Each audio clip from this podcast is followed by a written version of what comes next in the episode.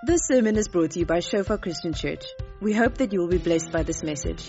Our audio and video sermons are also available on Shofar TV to download and share.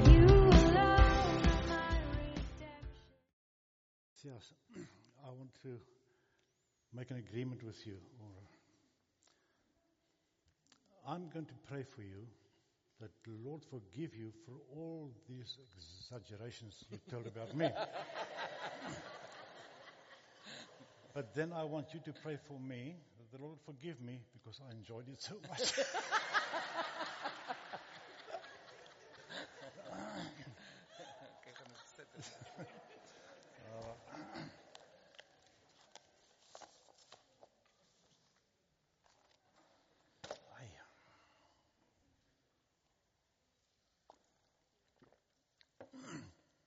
Thank you. It's been so wonderful to be with you.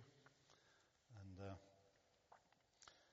we trust the Lord that He will speak to us this morning in a very special way. The uh, title of my message is Hmm.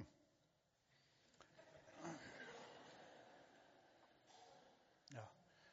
I'm going to talk to you about salvation and what it leads to and what should our response be to such a great salvation. Now please bear with me. I'm going to read a long scripture to you.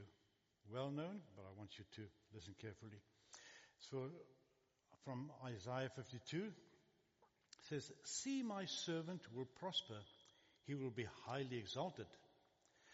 But many were amazed when they saw him.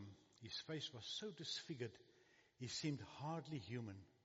And from his appearance, one would scarcely know he was a man. And he will cleanse or startle many, many nations. Isaiah 53, 1 to 3. Who has believed our message? To whom has the Lord revealed his powerful arm? My servant grew up in the Lord's presence like a tender green shoot, like a shoot, like a root in the dry ground. There was nothing beautiful or majestic about his appearance, nothing to attract us to him. He was despised and rejected, a man of sorrow, acquainted with deepest grief. We turned our backs on him, looked the other way. He was despised and we did not care. Verse 5 But he was pierced for our rebellion, crushed for our sins. He was beaten so we could be whole. He was whipped so we would be healed. All of us, like sheep, have stay, strayed away. We have left God's paths to follow our own, yet the Lord laid on him the sins of all. He, has, he was led like a lamb to the slaughter. As a sheep is silent before the shearers, he did not open his mouth. When he sees all that is accomplished by his anguish, he will be satisfied. And because of his experience, my righteous servant will make it possible for many to be counted righteous, for he will bear all their sins. My brothers and sisters, I think this is the most vivid description in Scripture of what Christ suffered for our salvation. Can we just pray?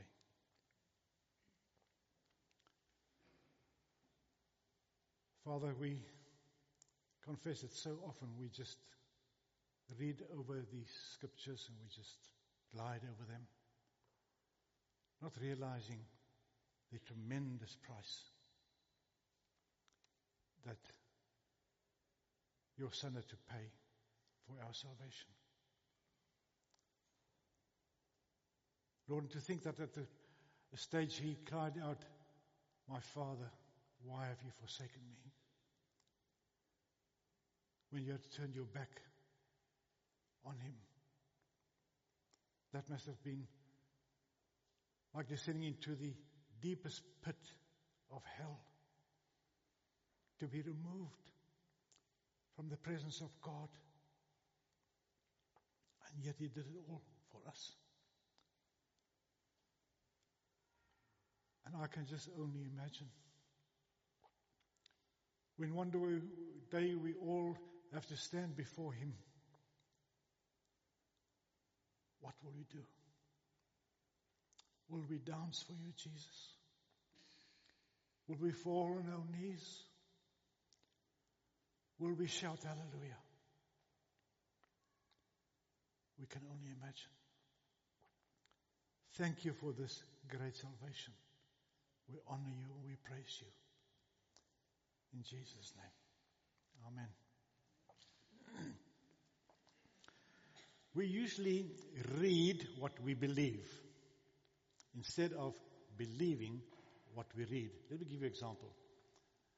For many, many years, whenever I read about water baptism, I would immediately saw, in my mind's eye, I saw a father and mother standing in front of the pulpit with a baby in their arms and being sprinkled. Yet, I read that they went into the water and came out of the water. They were put under, but my, I believed the first picture, that was the right one. And if I, if I think of the movie, uh, the Jesus movie, that has been so successful all over the world, yet I believe the passion of the Christ is the one that really is nearer to the truth of what Christ suffered for us.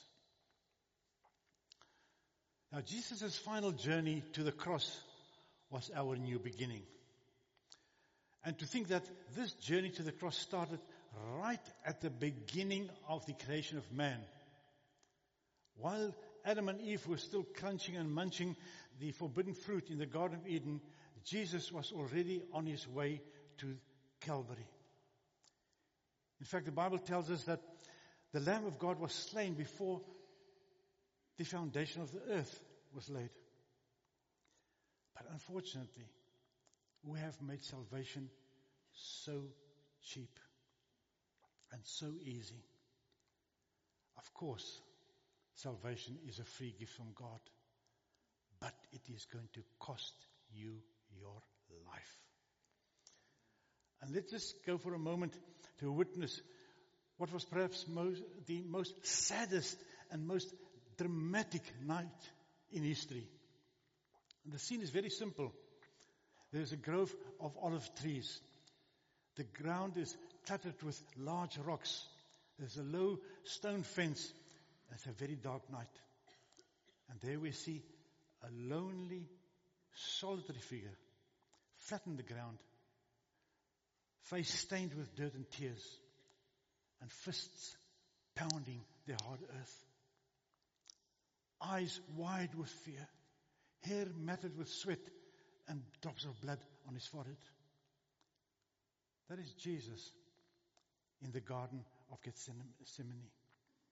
I can remember as a child, we had a photograph hanging in our house of a, some of you may have seen this. It's a portrait of uh, Christ in the garden, kneeling beside a big rock, snow white robe, hands peacefully folded in prayer, and a look of serenity and peace on his face, and a halo around his head, and a light shining out of heaven. That was his idea of what happened on that night. The painter surely didn't use the Gospel of Mark as, a, as his guide. Because when Mark wrote about that painful night, he used phrases such as these horror and dismay came over him. He says, My heart is ready to break with grief. The New English Bible says he went a little forward, threw himself on the ground. Mark 14, verse 34 says, My soul is crushed with grief to the point of death.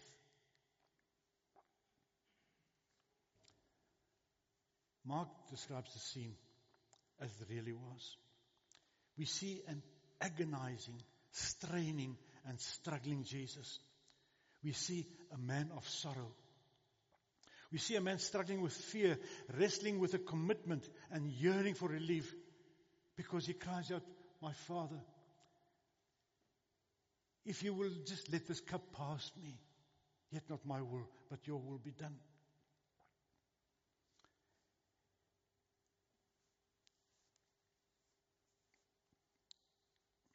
Yes, we see him with a broken heart. But we make it so easy for people with the sinner's prayer for people to enter the kingdom of God. Yet Jesus seemed to have gone out of his way to discourage people from following him. People want to follow him just for the benefit that will befall them. Matthew 8 verse 19. Then one of the teachers of religious law said to him, Teacher, I will follow you wherever you go. But Jesus replied, Foxes have dens to live in and birds have nests, but the Son of Man has no place even to lay his head.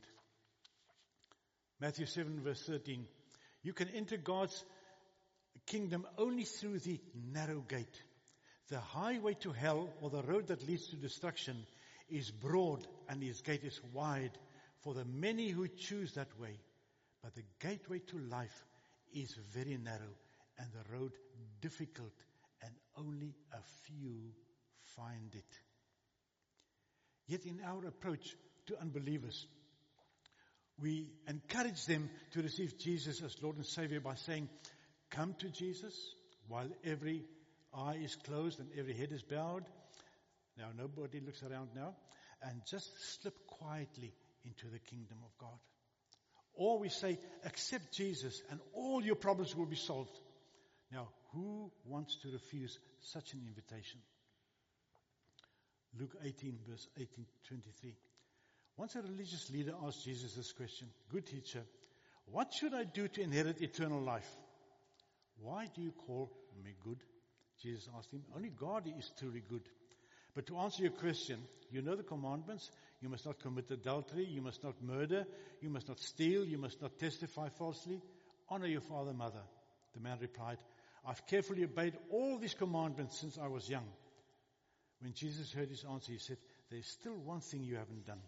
Sell all your possessions and give the money to the poor, and you will have treasure in heaven. Then come and follow me. Now I wonder. When I was led to Christ, and they told me this, I wonder whether I would have said yes to Christ. Of course, God doesn't expect everyone to give away all their money. But God knew that this man, money was his God. The price of our salvation was very radical. The death of the only begotten Son of God. And you and I have to stop trying to be Christians, but we have to die to self. Die to our ambitions, our hopes, our plans, our families, our friends, our jobs, our possessions, country and culture until it does not matter whatsoever what God wants to do with your life. Such a radical salvation requires a radical commitment from us. Now I know there are young, a lot of young people here this morning. So, but I'm still so young and I still want to enjoy life. Now you went and told you how old I am. But at 80, when I look back at my young life, then I just think, wasted years. Wasted years. How foolish. Had I only started serving God from this age, what would my relationship have been with Christ now?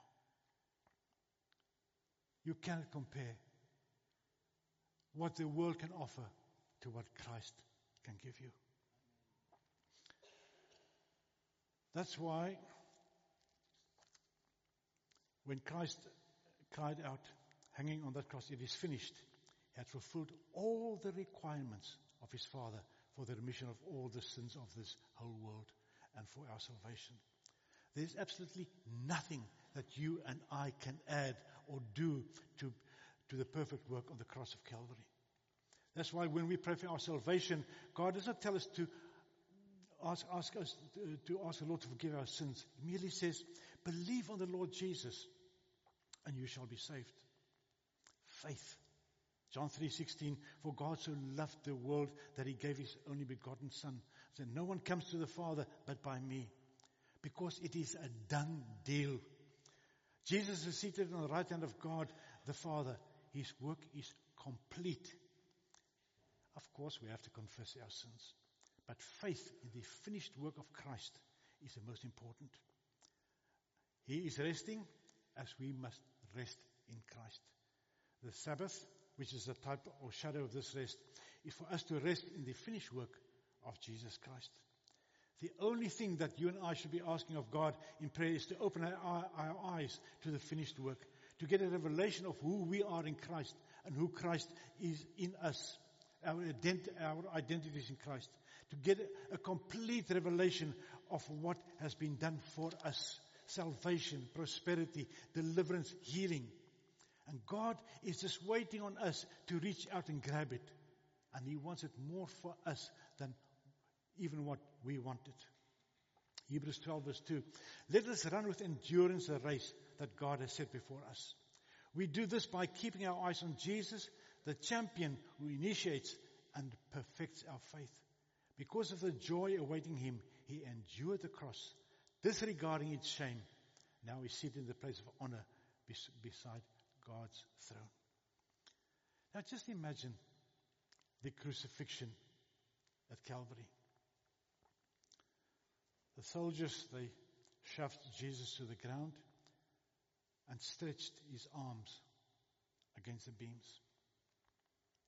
I imagine one of them planted or pressed his knee against his forearm and a big nail on his hand.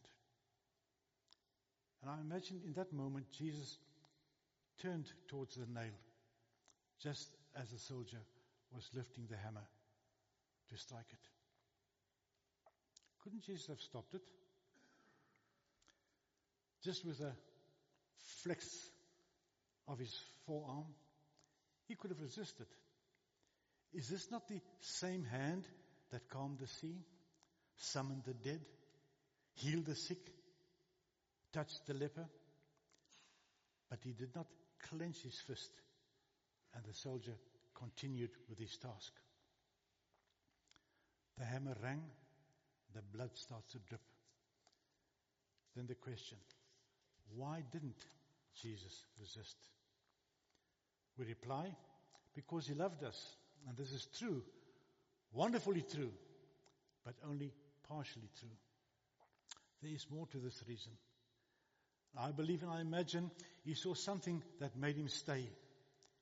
He saw the hammer. He saw the nail. He saw the, na- the soldier's hand. Yes. But he also saw that between his hand and the wood there was a list. A long list of our mistakes.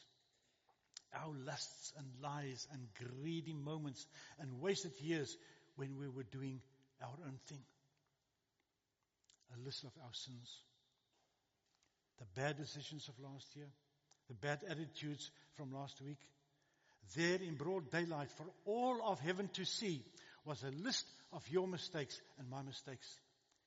He saw the list. He knew the price of these sins was death. He knew the source of the sins was you and me. And since he couldn't bear the thought of eternity without you and me, he chose, he chose the nails. And yet again, so many of the world's Christians are so close to the cross, but far from Christ. John 19:24. So they said, rather than tearing it apart, let's throw dice for it. There was some dice throwing that went on at the foot of the cross. Again, imagine the following scene. The soldiers, the soldiers are huddled in a circle, their eyes turned downward. The criminal above them is forgotten, casting lots for the possessions of Christ. And he, here are some common soldiers witnessing the most uncommon event and they don't even know it. As far as they're concerned, he is just another criminal. The cross is forgotten. Doesn't this make you think of us? The religious, those who claim heritage at the cross. I'm thinking of us. Every believer in this beautiful land of ours. The prim and proper, the loose, the strict, the simple, upper church, lower church, born againers. We are not so unlike these soldiers.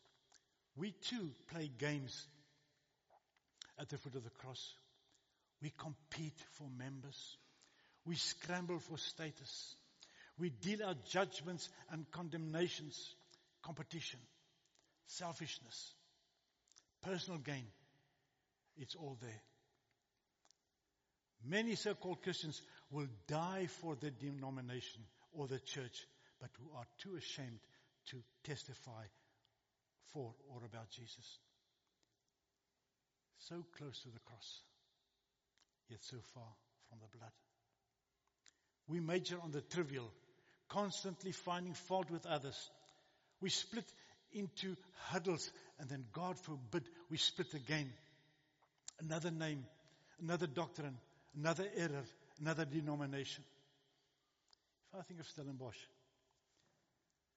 I remember somewhere here in the 1980s was the first new church. It was Philadelphia. Hey. And then somewhere in 91, there was Shofar. Now it's Josh Gen, New Gen, every nation, Shamar, home churches. Yet Jesus prayed, may they all be one. One. One church, one faith, one Lord. No denominations, just Christians. No traditions, just Christ. Once upon, once upon a, a time, on the cross, a creator gave his life for his creation, trusting that there will be one in him. Now that sounds all but negative. In spite of all this, there is the good news. Christianity was a movement doomed to fail. It started with only 120 people, not very educated. Few, if any, had traveled beyond the, uh, the borders of their own country. The government was corrupt. The strategy of the movement was disastrous, but it didn't fail. It succeeded. Not only did it succeed, but it far surpassed any movement in our world's history. Within 30 years, the message of Jesus Christ had entered every port and city in the then known world. It was infectious. It was a moving uh, organism. People actually died to see it continue. They gave their all for the king and his kingdom. Now, how about us? What about you and me? What are we doing with such a great salvation? Do you really give your all for Him? Or do you just date Him on weekends? Jesus Christ is looking for a bride who has an intimate, loving relationship with Him. Not people who just date Him over weekends. Listen carefully. 2 Timothy 2, verse 1 to 2 in the message. It says, Paul's words to his disciple Timothy. So, my son, throw yourself into this work for Christ. Pass on what you have heard from me to reliable leaders who are competent to teach others. First, Paul tells Timothy to throw himself into this work for Christ. What work? Disciple making. Matthew 28, 19. Going to all the world and make disciples of all nations, baptizing them. Matthew 10, verse 1 and, uh, and 8. Jesus called his 12 disciples together, gave them authority to cast out evil spirits, to heal every kind of disease and illness. Verse 8. Heal the sick, raise the dead, cure those with leprosy, and cast out demons. Give as freely as you have received. That is the work for Christ. And I can assure you, this is Sias's dream and his leadership that you all get actively involved in making disciples who in turn will make disciples. I want to mention a few observations that I've witnessed in so many churches.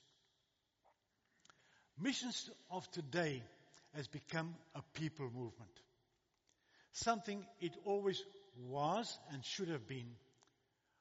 For too long, it has been a system based on keeping a handful of professional Christians on a mission field. It was a system that was created to support uh, uh, an elitist group to perform for God, while the working people became second class citizens of the kingdom. Exactly the opposite is true. You are the sharp point of the evangelistic spear. Likewise, missions is challenging our concept of church. It is not about the church, how big a church we can build or what denomination we belong, belong to, but it is about the king and his kingdom. It is equipping the people through the ministries of the Holy Spirit to be effective where they spend most of their time. And that is not in a church building, but at the places of work, the places of leisure, and with their families and friends. That is where the seeds of the kingdom are sown.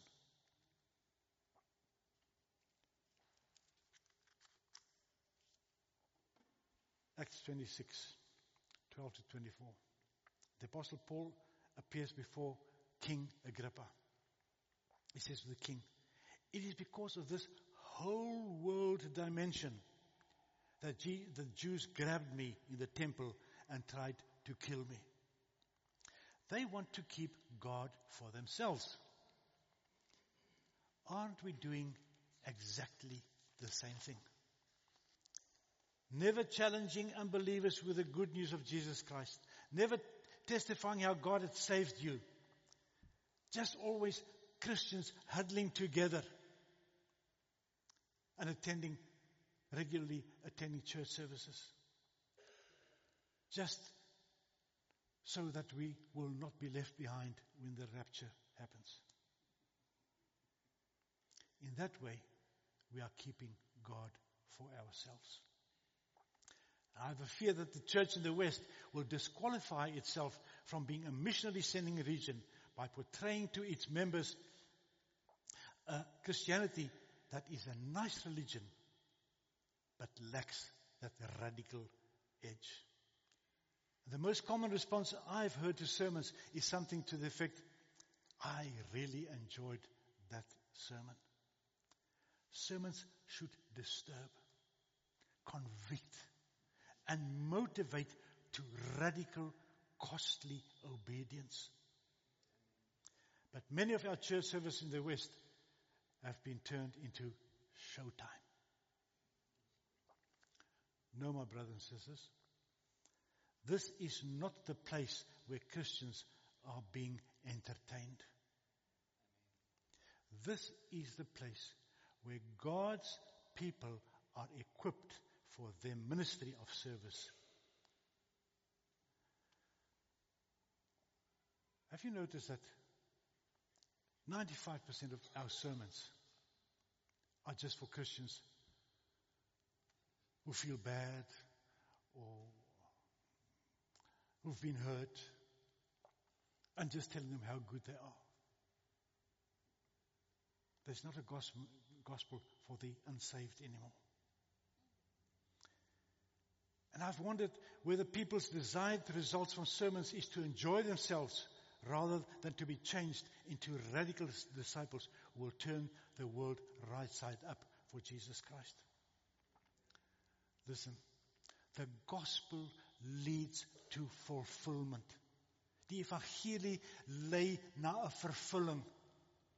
And the only true fulfillment in the life of a believer is when she or he leads a sinner to Christ.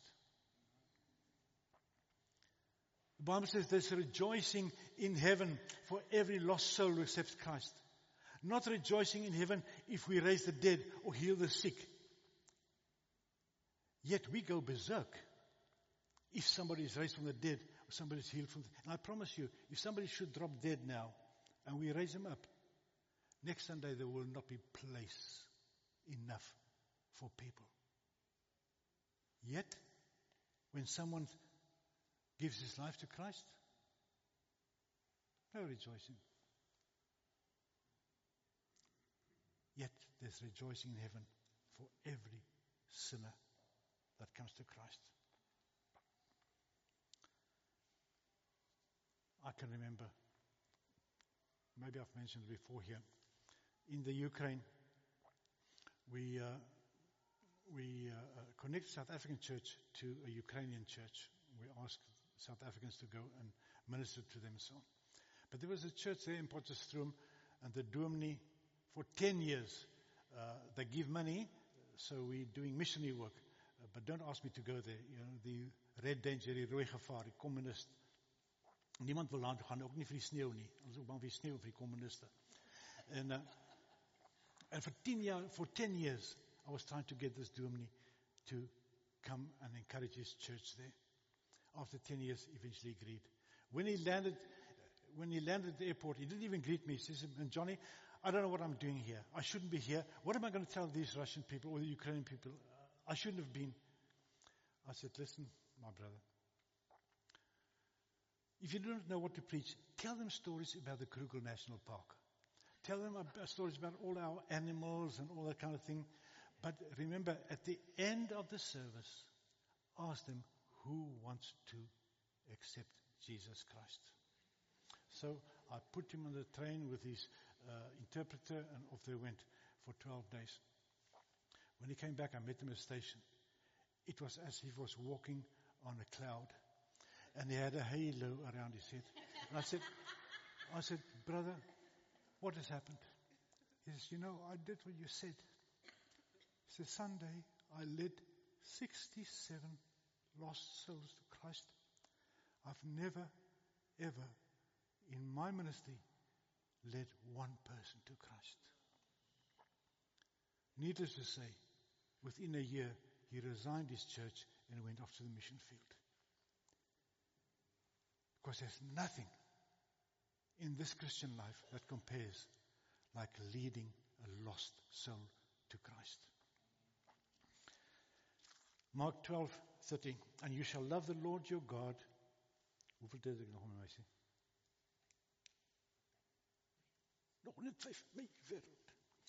And you shall love the Lord your God with all your heart and all your soul and with all your mind and with all your strength. When Jesus said that, he was calling us to trade this ritual we call religion for a genuine love relationship with God and to offer to others the same kind of attention, honor and com- compassion we give ourselves. When he says, take up your cross and follow me, he was telling us in graphic terms that following him would require sacrifice, hardship and death to something selfish inside of us. When he said, go into the whole world and preach the gospel, baptizing in my name and telling people all that you have heard from me, he was making it clear that his will for us includes a call to worldwide missions and evangelism. The call to love you, our neighbor, as ourselves includes our neighbor across the globe as well as the one next door. Missions and evangelism is not just another program of the church, but it is the spiritual barometer of every true believer's heart. And 2 Corinthians 13 verse 5 says, examine yourself and see if your faith is genuine. Test yourself.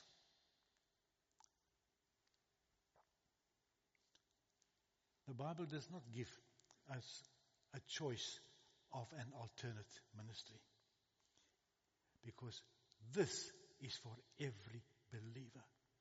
Nowhere do I read of uh, uh, about other ministries like uh, intercession or uh, uh, counseling or whatever. That's all part and parcel of every born again Christian's responsibility. Missions and evangelism is your calling. Someone said, a church exists by missions and evangelism, like a fire exists by burning. If there's no burning, there is no fire. If there's no missions and evangelism, there is no church. And if that is your church, you've joined a club and you're not a member of a church. 90% of Christians have the excuse, by, by nature, I'm not an evangelist. And the more I read about the, the, the, Bible, in the Bible, the more I realize that this cannot be true because the whole church is mission oriented in her being. The Lord's purpose is centered in His bride. But the burden of His heart is continually for the lost. And if our vision and goal is to be the bride of Christ, we must become a people who experience and share the burdens of His heart for evangelism and missions. What is the mission of the church? It is go. If the church does not fulfill God's purpose to the world, Jesus' death becomes worthless. All his suffering on the cross in vain and God's redemptive plan senseless. God through Jesus Christ trusts his church enough to proclaim and demonstrate his power to all mankind. And we as the body of Christ have a massive goal to reach. Sooner or later, we all have to make a decision. Will I be God's own person? An alien and an exile in this world, but put here to have a redemptive influence. Jesus simply calls us his disciples. The bottom line. Until we are ready to cross the line and live totally for the Lord, we're not going to be able to fully recognize God's will for us.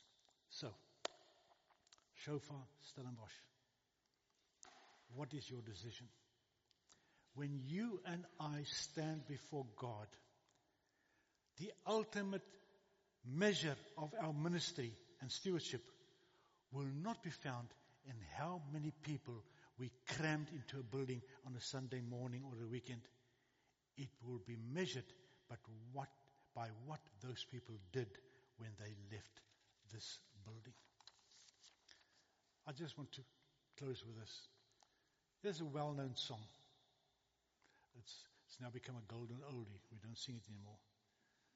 The name of the song is All I Know. Words and music by Ian White.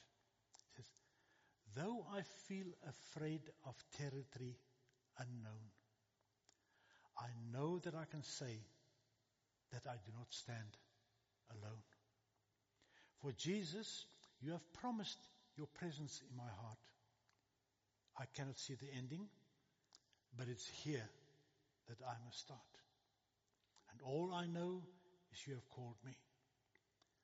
That I will follow is all I can say. I will go where you send me, and your fire lights the way. Second verse says, What lies across the waves may cause my heart to fear. Will I survive the day? Must I leave what's known and dear? A ship that's in the harbor is still and safe from harm, but it was not built to be there. It was made for wind and storm. And my brothers and sisters, we were not created just to gather in a church building.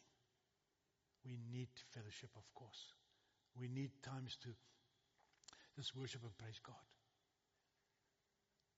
But you and I need to go out into this stormy world because that is where God intends us to be, where we'll be fruitful in His kingdom. Father God,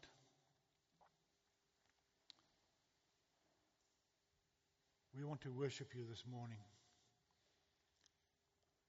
for this great salvation. How can we ever thank you enough for the death of our Lord Jesus Christ so that all our sins could be forgiven and that our relationship with our Heavenly Father was restored because of this horrible death that you died on the cross. Because you loved us so much. You couldn't bear the thought, Lord, of spending eternity without us, your bride. Oh God, we haven't got enough words to describe how we feel. Lord, as we're going to break bread this morning, that has also just become a routine or a custom or a program of the church. Never realizing that you said, whenever we take of this bread and drink of this wine, remember me. Remember what I went through for your sake, so that you will forever be with me. God, may this just become a reality to us. That your body was broken and your blood was shed on the cross so that we could be made whole and have eternal life. How great is our God?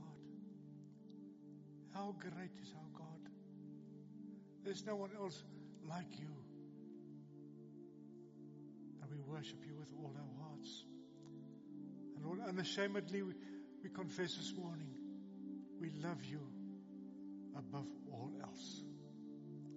In Jesus' name. Amen. Thank you for listening. Remember that our sermon audio and videos are also available on Shofar TV. Go to www.shofaronline.tv to download and share.